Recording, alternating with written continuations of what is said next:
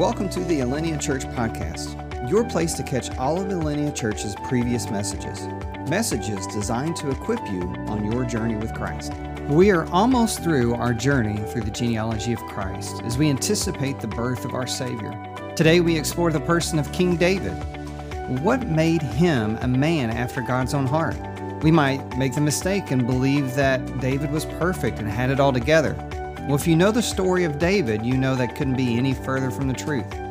There is a clue, however, when we take David and compare him with his predecessor, King Saul. What made those two individuals so markedly different? We pray that you enjoy the message and make sure you stay tuned till the end for a special announcement. Listen in. It's going to be a good day today. I'm excited about the message. Um, just before we get started, a couple of things. If you would like to go help out in Bowling Green, Kentucky, uh, we're sending a crew up there tomorrow. Um, Laura, um, who is, you can stand. She she loves that. Wave to everybody. Uh, uh, she'll be down front after service. Come talk to her. Um, and my wife, uh, Jennifer, do you want to stand too? No, she. Uh, uh, Laura and Jennifer are headed up to, to do some muscle work tomorrow in Bowling Green, so they'll be up and back in a day. So if you looked at that trip, wanted to do it, but just couldn't commit to uh, that many days, uh, make sure that you uh, come talk to them after service because they will be going up tomorrow. Um, and the boys and I will party at the house. Mom's away. Um, also on December 23rd, our Christmas service, our Christmas Eve Eve service. Um, we get the special opportunity to be able to bless um, the possibility place. And uh, so that's going to be exciting. We get to give them a special a special gift uh, part of our church's year-end giving. Uh, so you want to be here for that and we're excited about what what they are doing. Well um, let me talk to you a little bit about identity and believing things that we should believe about ourselves and uh, things that we shouldn't believe about ourselves um, I, I don't know if you've had the the awesome opportunity and privilege to teach your kids how to ride a bike. Um, but it can be a little frustrating at times, and it can also be really enjoying. Um, but when I was teaching my kids how to ride a bike, um, you know, they, they do the training wheels, and I don't know if you know anything about training wheels, they're pointless. Um, I don't know why they put those stupid things on a bike. Uh, they're a nuisance. They slow everything down. Uh, just take them off. Let, just let them skin their knees. They're going to be fine. Um, i remember as a kid, I don't know if you, you did this, but I remember going downhill, down, downhill, East Tennessee, y'all. It's this not like Texas or Kansas flat. I'm talking like downhill um, on a bike um, with cars coming up the hill at us. And I didn't have a helmet on. I wasn't bubble wrapped or anything. Um, and now we've now we've got our kids uh, bubble wrapped. Um, but when I was teaching White and Weston, there came a point uh, in teaching them how to ride a bike where I kind of had to get them by the shoulders and kind of, um, in a forceful but loving way, speak some truth into them. And um, it's it, it, it got a little tense, but I was like, "You can do this.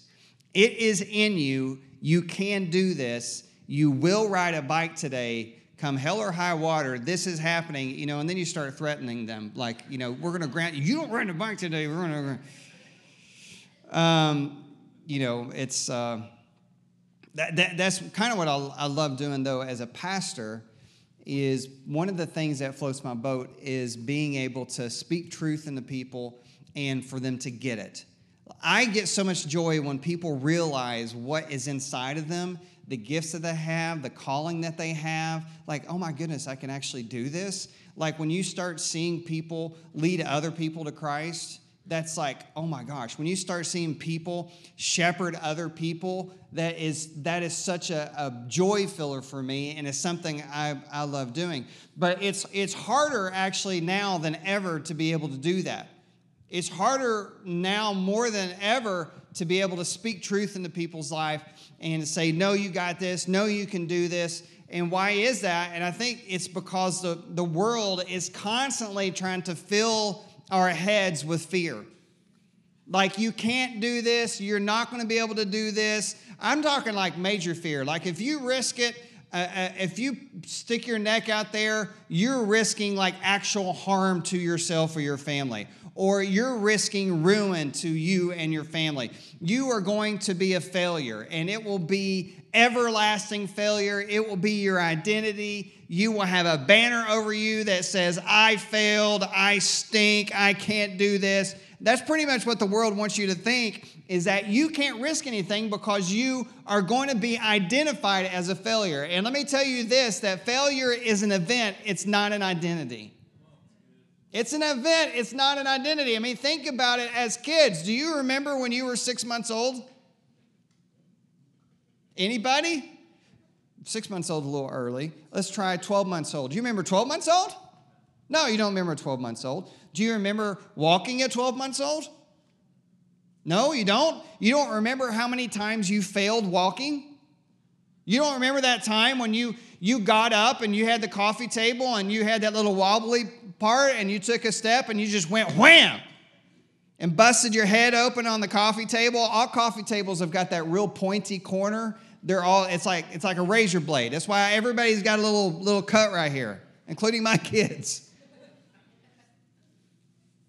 No, you don't remember that. You don't remember how many times you failed. You never grew up with this identity over your head that I'm a failure because I could not walk. I, I, you figured it out.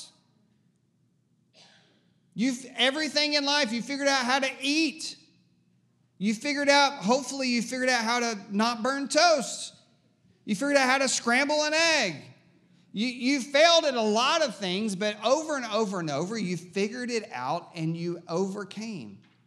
You achieved something. It wasn't an identity for you because we all grow up with this idea that we are going to fail and it's part of life.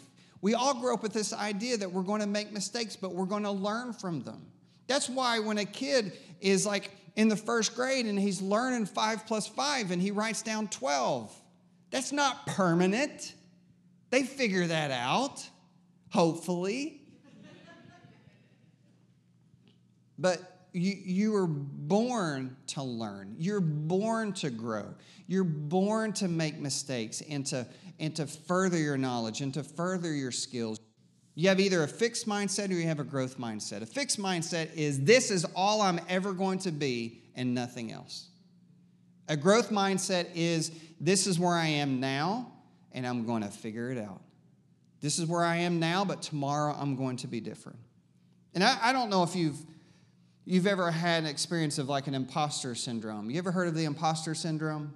I'm gonna give you a quote of one of the academic studies from Langford and Clance. It says this about imposter syndrome: "It's a psychological pattern in which an individual doubts their skills, talents, or accomplishments and has persistent internalized fear of being exposed as a fraud. Do you know the first imposter syndrome study that was done was about uh, high achieving women? And they thought in the 70s that the imposter syndrome was only in women. However, I have a book that I take people through in premarital counseling, and one of the chapters to the women says, Why you're Mr. Right feels like an imposter and a fraud. And what they're realizing now is that it's both in men and women that everybody walks in, uh, not everybody, but a large majority of us walk into our, our circles of influence and we are afraid that we're going to get found out. We're afraid that we can't do what we've been asked to do. We're afraid that we can't be a good parent. We can't be a good mother. It can't be a good father. We're afraid that we, we can't be a good manager or a good coworker. Someone's going to figure me out. Someone's going to see who the real me is, and I've been faking it the whole time this imposter syndrome. Or um, we have these family expectations on us that lead into that. Or we had overprotective parents, or we ha- have, or maybe your racial identity, or you have anxiety or depression, or you have low trait self esteem, or you're a perfectionist. All of these things can lead to an imposter syndrome, studies say. Or maybe you spend too much on social media and you play the comparison game. And they say that in social media, we tend, especially teenagers, we tend to misjudge the extent of how much people are judging us. We think that everything that we put on social media we're getting judged for. And so, and the thing is, this is the, the, the, this is the thing about anxiety and depression when it comes to social media. It is not, studies are finding it's not cyberbullying. It's I didn't get a like. I didn't get a heart. I didn't get a thumbs up. No one reposted me. No one, no one commented and said, "Oh, that looks great." No one, and so there's this, there's this always this drive to perform, to to be better, to to to measure up. And here's the deal, and this is what you need to understand for all of us, especially parents. The world is out to define who you are. The world is out to define who you are. The world is out to define who your kids are, especially from the ages 11 to 24. They are going through an identity crisis. And if you do not point them to who truly identifies them, and that being God, their creator, the world is going to make their identity for them. And we have an obligation to understand who defines who we are. Now, what does that have anything to do with the series that we're in? We're in a series called Believe, and what we've been doing is we've been going through we've been going through the genealogy of Christ. We've been looking at um, everybody up to this point, not everybody in the genealogy, but some key ones like Abraham and Sarah. We looked at uh, we looked at Rahab. We looked at Ruth and Boaz. We, we looked at these stories in the genealogy of Christ leading up to, to Christmas Eve, leading up to the birth of Christ, and what they can tell us about God. And there's this one guy in there, David, who the Bible says was a man after God's own heart. And I've had this theory for a long time of what made David a man after God's own heart. Because David was not the first king of Israel. David was actually the second king of Israel. The first king of Israel was this guy named Saul. Saul, strapping young guy, tall. It said he was head and shoulders above everybody else. I mean, he was, he was, he was good looking. He, he was strong. He was a valiant warrior. And somehow Saul flubbed everything up in such a way that God said, I regret making you king. How, how would you feel about that being said about you? Yeah, I'm, I, I cannot imagine that. I regret, I regret asking you to be a pastor. Can you imagine that?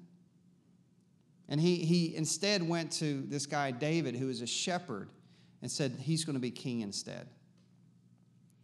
Now, everything we just led up to, the whole introduction about identity and figuring out who you are and comparison game, this is my theory. I believe that the difference between Saul and David was that David believed, David was naive enough to believe everything God said about him. And Saul spent his entire time trying to measure up to some ideal that he didn't have to measure up to. The Saul was always trying to prove himself. And I want to give you, I want to give you four things from the life of Saul and David. And we're going to compare and contrast. Don't you love that phrase?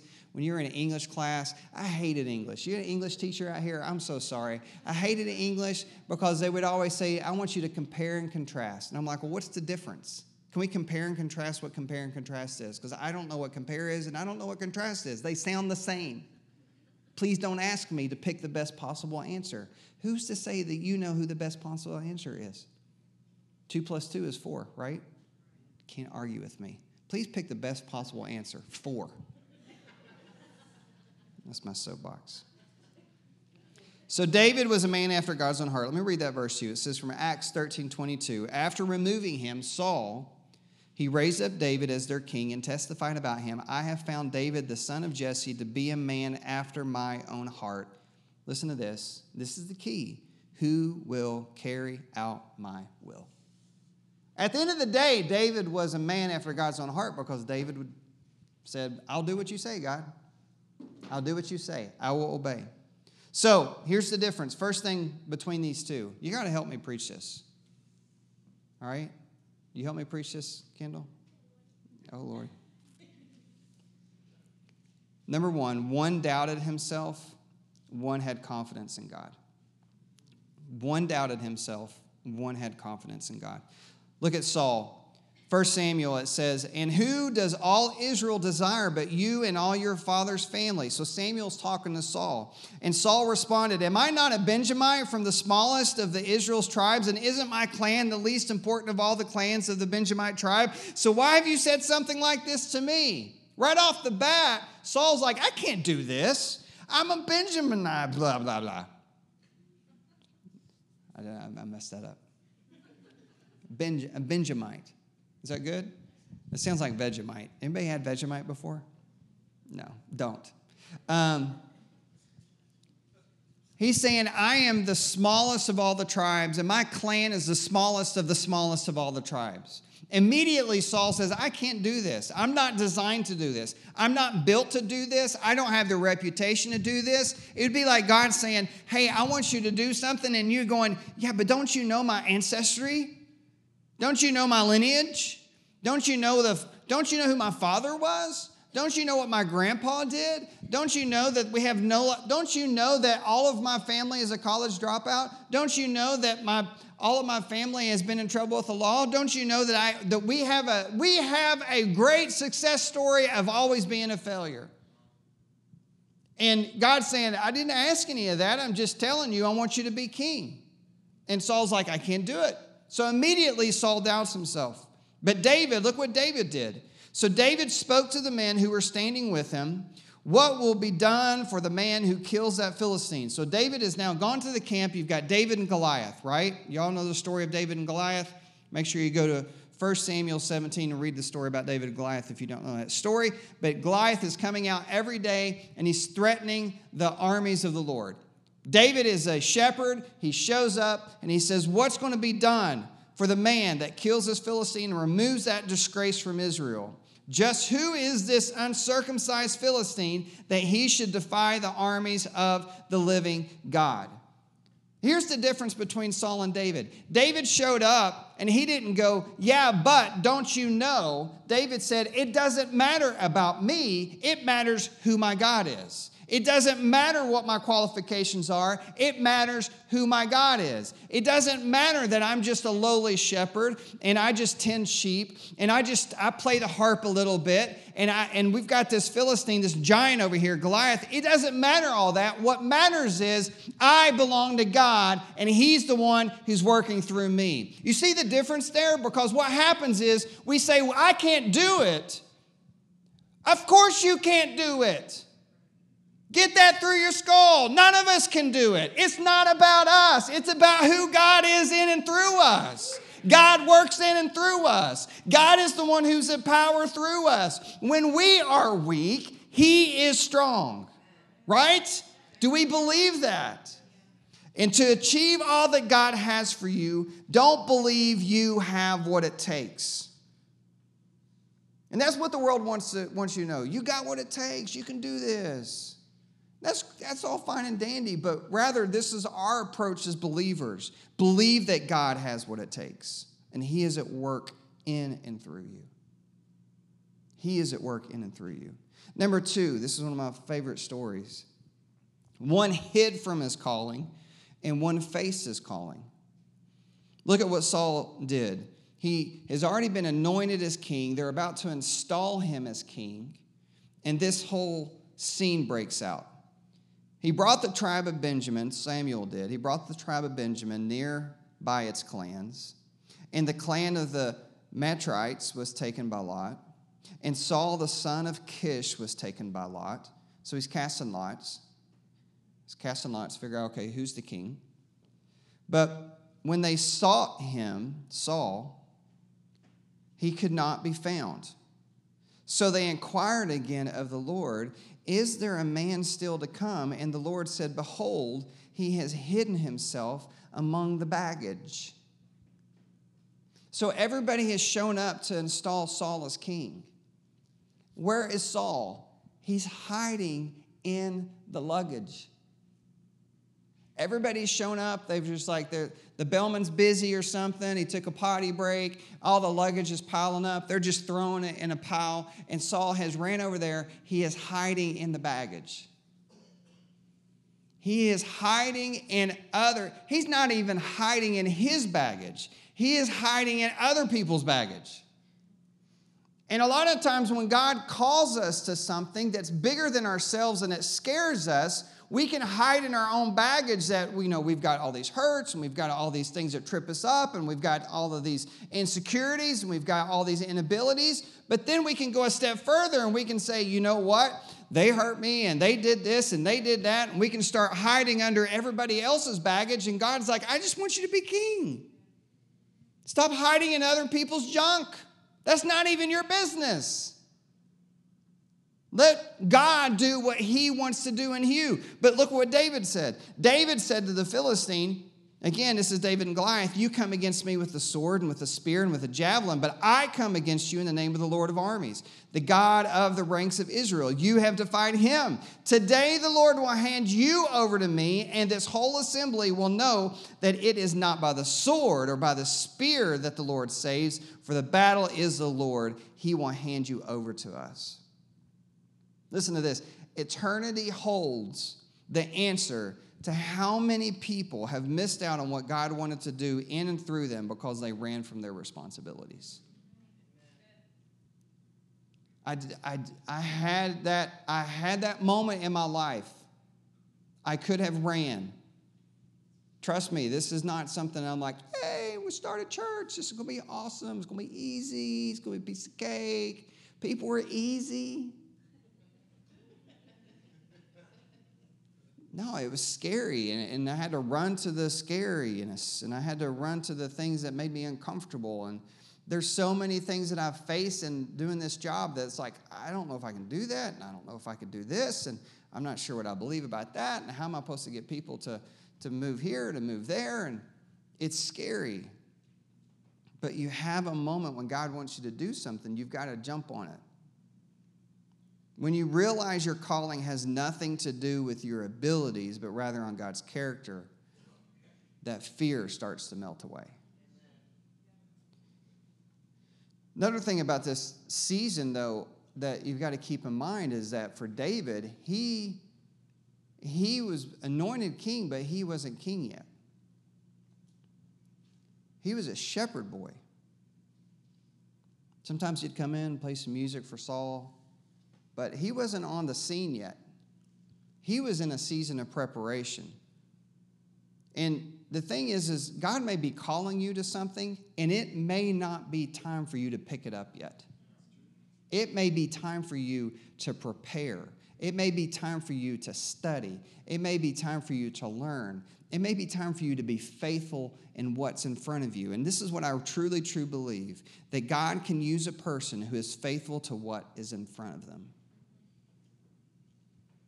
that we, we have this society that's always striving, that we're trying to climb the ladder and we're trying to do the big thing. And as, and as uh, you know, Clark says about Eddie, he's holding out for a management job. Four of y'all got that. But preparation is as important as arriving at the destination of your calling. It is so important. So important. Number three, one tried to earn approval, one operated from approval.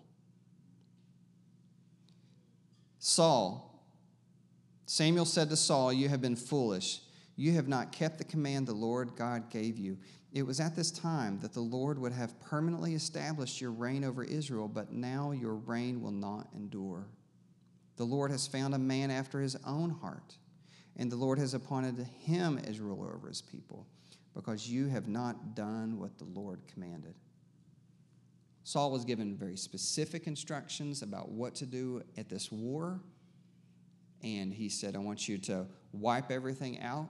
Saul went in, he wins the victory, but he keeps all the best stuff for himself. And Samuel walks up on the scene and he's like, What are you doing? He's like, Oh, I kept the best stuff because, you know, I knew, I knew that God would want me to, to sacrifice. Look what David says. But Saul replied, You can't go fight this Philistine. You're just a youth, And he's been a warrior since he was young, David answered Saul. Your servant has been tending his father's sheep. Whenever a lion or a bear came and carried off a lamb from the flock, I went after it. I struck it down.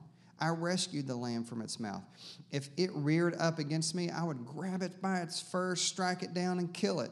Your servant has killed lions and bears. This uncircumcised Philistine will be like one of them, for he has defied the armies of the living God.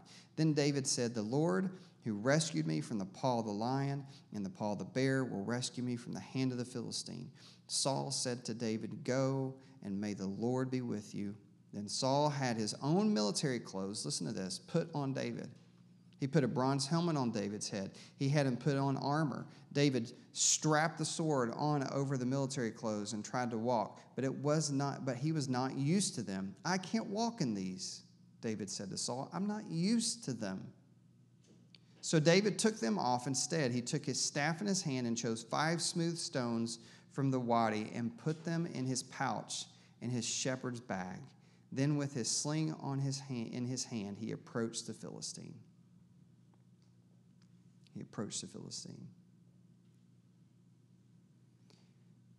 This, this whole scene with Saul is this idea, and you're going to hear it in the next verse I'm going to read uh, with this next point, is this idea of Saul's like, well, I, I just wanted to worship you. I just wanted to worship God. And, and Samuel says to Saul, hey, God, God wants obedience over sacrifice. God wants obedience over worship. But what Saul was trying to do is he was trying to earn favor.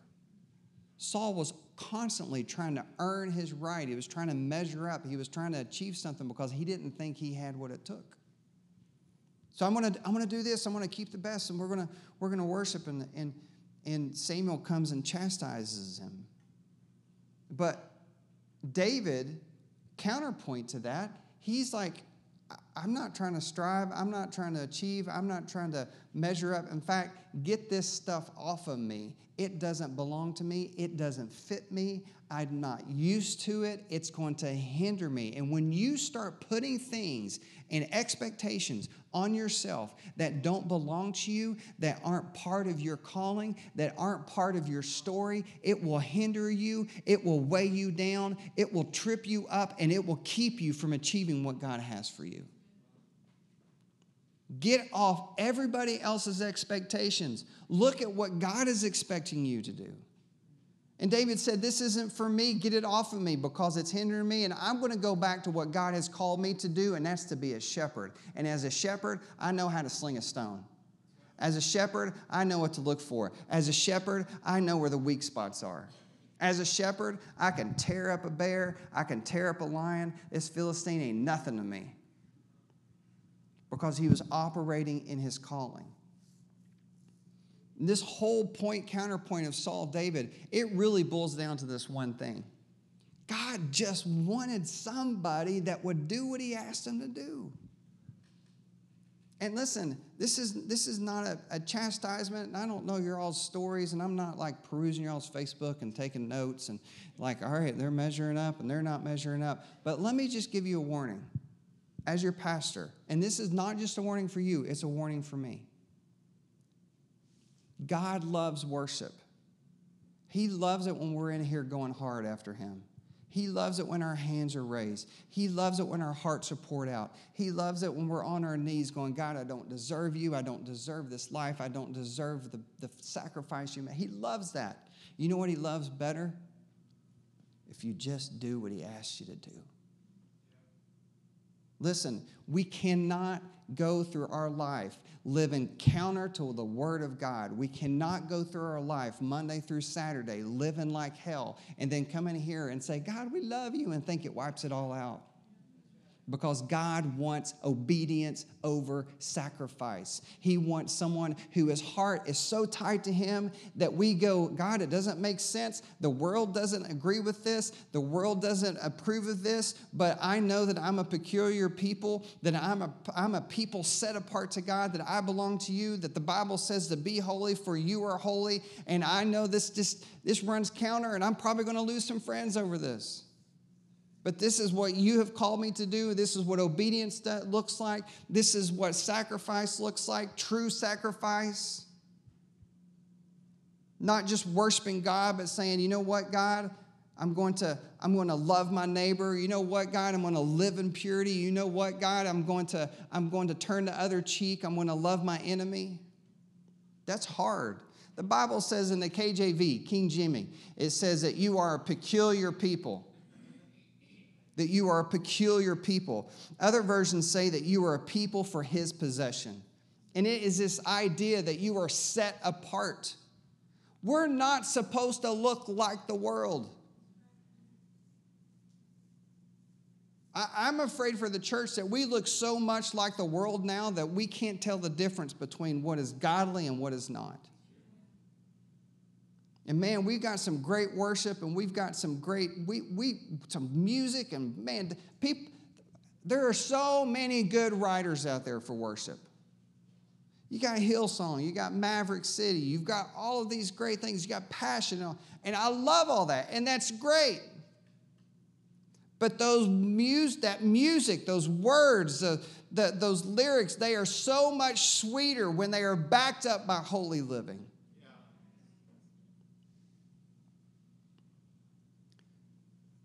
And one more thing. I'll, I'll get off of this, I promise. There is a, there is a movement, and I'm, I need to warn you about this. There is a movement in Christianity called red letter Christians. And what that means is that it, it is a, a, belief system that we are only comfortable with the red letters in the Bible Matthew, Mark, Luke, and John. We are only comfortable with the words that Jesus spoke. Because the words that James speaks make us too uncomfortable. And the words that Paul speaks make us too uncomfortable. And the words that Peter speak make us too uncomfortable. That is not biblical. They are all part of the canon of Scripture. They are all inerrant. They're all holy, breathed, inspired Scripture that we're supposed to live by. Those are people that lived. They lived with Jesus, they walked with Jesus. They knew his heart. They knew that Jesus grabbed that woman who was caught in adultery and drawn in and it's not like he's like, oh, you're good. You're good. He said, no, I love you, I forgive you, but go and sin no more. There's a balance there, y'all. It is grace and it is truth. It is a tension that we have got to live in. It's a tension that you've got to be comfortable with. All right, I'll leave you alone. All right. Number four one bucked correction, one allowed correction to make them better. So Samuel comes to Saul. He says, Although you considered yourself unimportant, haven't you become the leader of the tribes of Israel? So even there, Samuel knows that Saul is like, I know your insecurities, Saul. I know what you struggled with. I know you didn't think that you should be in this role. But haven't you become the leaders of the tribes of Israel? The Lord anointed you king over Israel and then sent you on a mission and said, Go and completely destroy the sinful Amalekites fight against them until you have annihilated them. So, why didn't you obey the Lord? Why didn't you rush on the plunder and do what was evil in the Lord's sight? But I did obey the Lord. I, I did. I did what I did what he said. I did. Halfway. I did though. Saul answered, I went on the mission the Lord gave me. I brought back King Agag of uh, Amalek, which is not what God asked him to do, and I completely destroyed the Amalekites. The troops took sheep, goats, and cattle from the plunder, which is not what God asked him to do. The best of what was set apart for destruction, to sacrifice to the Lord your God in Gilgal. Then Samuel said, does the Lord take pleasure in burnt offerings and sacrifices as much as in obeying the Lord? Look, to obey is better than sacrifice. To pay attention is better than the fat of rams. For rebellion is like the sin of divination, and defiance is like wickedness and idolatry. Daggum. Because you have rejected the word of the Lord, he has rejected you as king. I just, I just, I wanted to, I wanted to bring God's best. I wanted to, I wanted to worship. I wanted to sacrifice. And God was like, I just wanted you to obey. I just wanted you to do what I asked you to do. Look at, look what David did. David gets corrected too. So don't, don't look at these two and go, David was perfect, Saul wasn't, Saul bad guy, David good guy, and that's the equation. No, that's not the equation. David, David slept with Bathsheba. He had an affair. In fact, he took Bathsheba's husband, sent him on the front lines, and had him killed. All right, so he's he's committed adultery, he's murdered, he's lied. I mean, how many of the Ten Commandments can this one guy break? and still he's a man after God's own heart. Look at the difference in how they responded to correction. David responded to Nathan because Nathan came and said, You've done something wrong. And this is what he said I have sinned against the Lord. He didn't go, No, I didn't. That was Saul, Saul's posture. But I obeyed God. David said, No, I have sinned against the Lord. Then Nathan replied to David, And the Lord has taken away your sin. You will not die. Now, listen to this beautiful psalm. I think it's a psalm that we should memorize Psalm 51. And I'm going to hit some of the high points of it. But listen to this. This is when Nathan approached David and confronted them. And this is what David said Be gracious to me, God, according to your faithful love, according to your abundant compassion blot out my rebellion, completely wash away my guilt, and cleanse me from my sin, for I am conscious of my rebellion, and my sin is always before me. Against you and you alone I have sinned and done evil in this sight. Surely you desire integrity in the inner self, and you teach me wisdom deep within.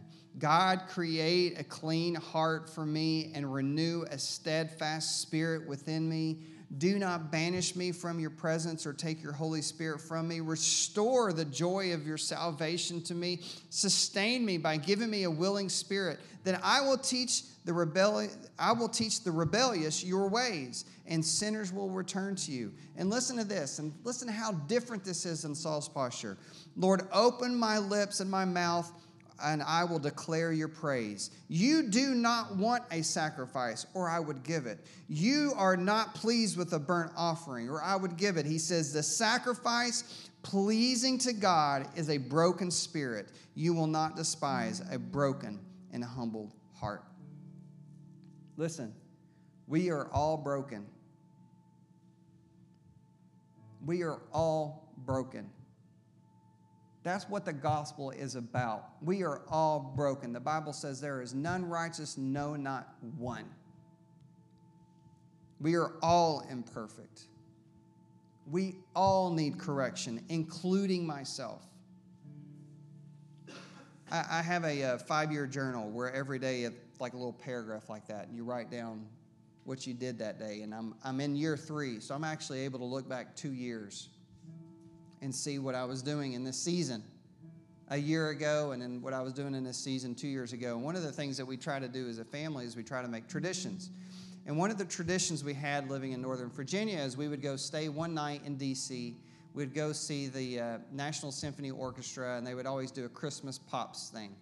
And, uh, and it was all the Christmas songs. And, and by the way, if you come Christmas Eve Eve, we're going to have Christmas songs. We're going to have a candlelight service. We're actually going to have, have real candles. I pray that you don't set your hair on fire. Which my first candlelight service 15 years ago, a kid poof set his hair on fire. So let's not do that.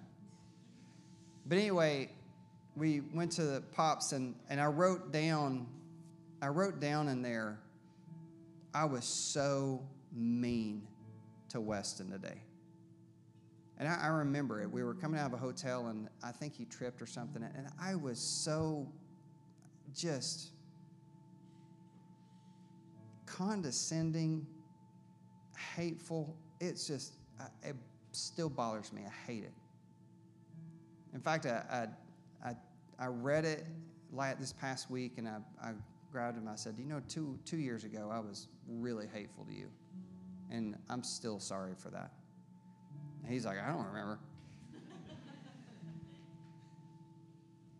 but the Holy Spirit in that moment tried to get through to me, but I was in such a tizzy. I think it was raining, and I was I was kind of like Clark Griswold, you know, in that scene in his living room. I just I wanted to be mad. If I had a chainsaw, I'd have been cutting everything down. I was just I was, I was just I was in a mood. And I remember my wife. It took the Holy Spirit and my wife to get some correction into me. Listen, correction's not fun. But if I was to ask you to raise your hand, and I'm not going to make you do this, and say, How many of y'all think you got it all figured out? No one's going to raise your hand because none of us have it figured out, and we need correction. And what God wants to do in and through us is going to take correction from the, listen to correction from the people you love and the people that love you. You don't have to get correction from everybody. Somebody wants to spout off on me on social media, that's fine. They don't know me. You know me. My wife knows me. My kids know me. But to think that we have it all figured out and, and we're glorified and we're perfect, we're not. This is a journey. And this is not a sprint versus a marathon. This is eternity. It's longer than a marathon. And for the rest of your life, you're going to have to have a heart of correction that you're ready, you're willing to receive, that you're willing to go, no, I need to be, I need to be developed. I, I need to be better. I, I, need to, I need to know where my blind spots are. But here's the deal, then we'll close with this. The tension is you covered in grace. Jesus died for you. He covered your sins by his blood. And when you turn from your ways and your worldview and you turn to Jesus and you repent and you say, I'm going to follow you, I'm going to obey you, you're my Lord and Savior, and He washes you and makes you new and makes you clean, a new creation, the Bible says, there's a paradox there that you are covered and you are justified but you're not done yet. You're still cooking. God's still doing some things in you. There's an old song that used to sing in preschool. He's still working on me to make me what I ought to be. Took him just a week to make the moon and the stars, the sun and the earth and Jupiter and Mars. How loving and gracious he must be. He's still working on me.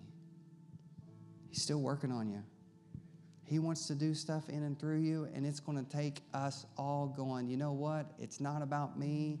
It's not about if I got it figured out. It's not about my identity. It's not about any of those things. It's about who God is. It's about His view of me. It's about His power in and through me. It's not about my weaknesses. It's not about what my parents did, not about what my mom and daddy did. It's not about my grandparents. It's not about how many times I failed. It's not if I got, just got out of prison. Who cares? It's what God did in you. It's what God did in you. And it's going to take us to achieve what God wants us to do in 2022 as a church to not I, I used to have this phrase it's easier to it's easier to rein in a, st- a stallion than to beat a donkey. I always thought that was the best phrase. It's easier to rein in a stallion than beat a donkey. What i realized about that phrase is both of those people have pride issues because they're still thinking about themselves way too much. It's not about you. It's about what god wants to do in and through you. And when you can live with that freedom and you can move the way God wants you to move, and He fills you with His power, and you're, and you're secure enough that someone can walk up to you and go, hey, That wasn't loving. The most religious people I see on Twitter right now, I kind of want to come up to them and just touch them on the elbow and go, That wasn't loving. I don't know if they'd take it. Would you bow your heads and close your eyes? And I want to give you an opportunity. We always do this every Sunday. If you never had that moment where you were pointed towards your own way and you turned and you said, God, I begin following you. I'm not perfect, but you are. And I'm going to I'm going to pursue you. I'm going to I'm going to have a change of heart what the Bible calls repentance. I'm going to turn towards you and begin following you. If you've never had a moment where you've done that in your life, would you raise your hand? I want to pray for you.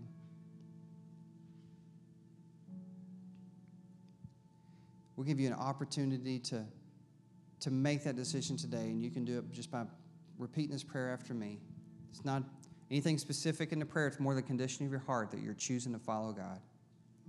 You repeat this out loud, everybody, for the sake of those who are praying it for the first time. Say, Dear Jesus, I love you. Come and make me new. I believe you died for me and you rose again. I believe you sacrificed yourself for me. Come and make me new in Jesus' name. Amen. Well, thank you for listening in today. We pray that you heard something that encouraged you, challenged you, and gave you something practical to take into your week. We are nearing the end of 2021, and that means a couple of things. First, if you want to take part in our year end giving at Alinea Church, you can do so at alineachurch.org forward slash give. Your year end contributions are crucial to helping us launch into 2022 strong. And boy, do we have big plans on the horizon. Also, if you're in the Murfreesboro area, would you join us for our Christmas service? We'll be having a candlelit service Thursday, December 23rd at 6 p.m. at Oakland Middle School. It'll be a night to remember with your favorite Christmas carols, crafts for the kids, and special Christmas refreshments. We hope to see you there. Last but not least, take a few moments to like, subscribe, rate, and leave comments wherever you get your regular diet of podcasts. It helps us out a lot, and it really means a lot to us that you choose to give us a few minutes of your week. Remember, God loves you, He sees you, and He wants the best for you. God bless.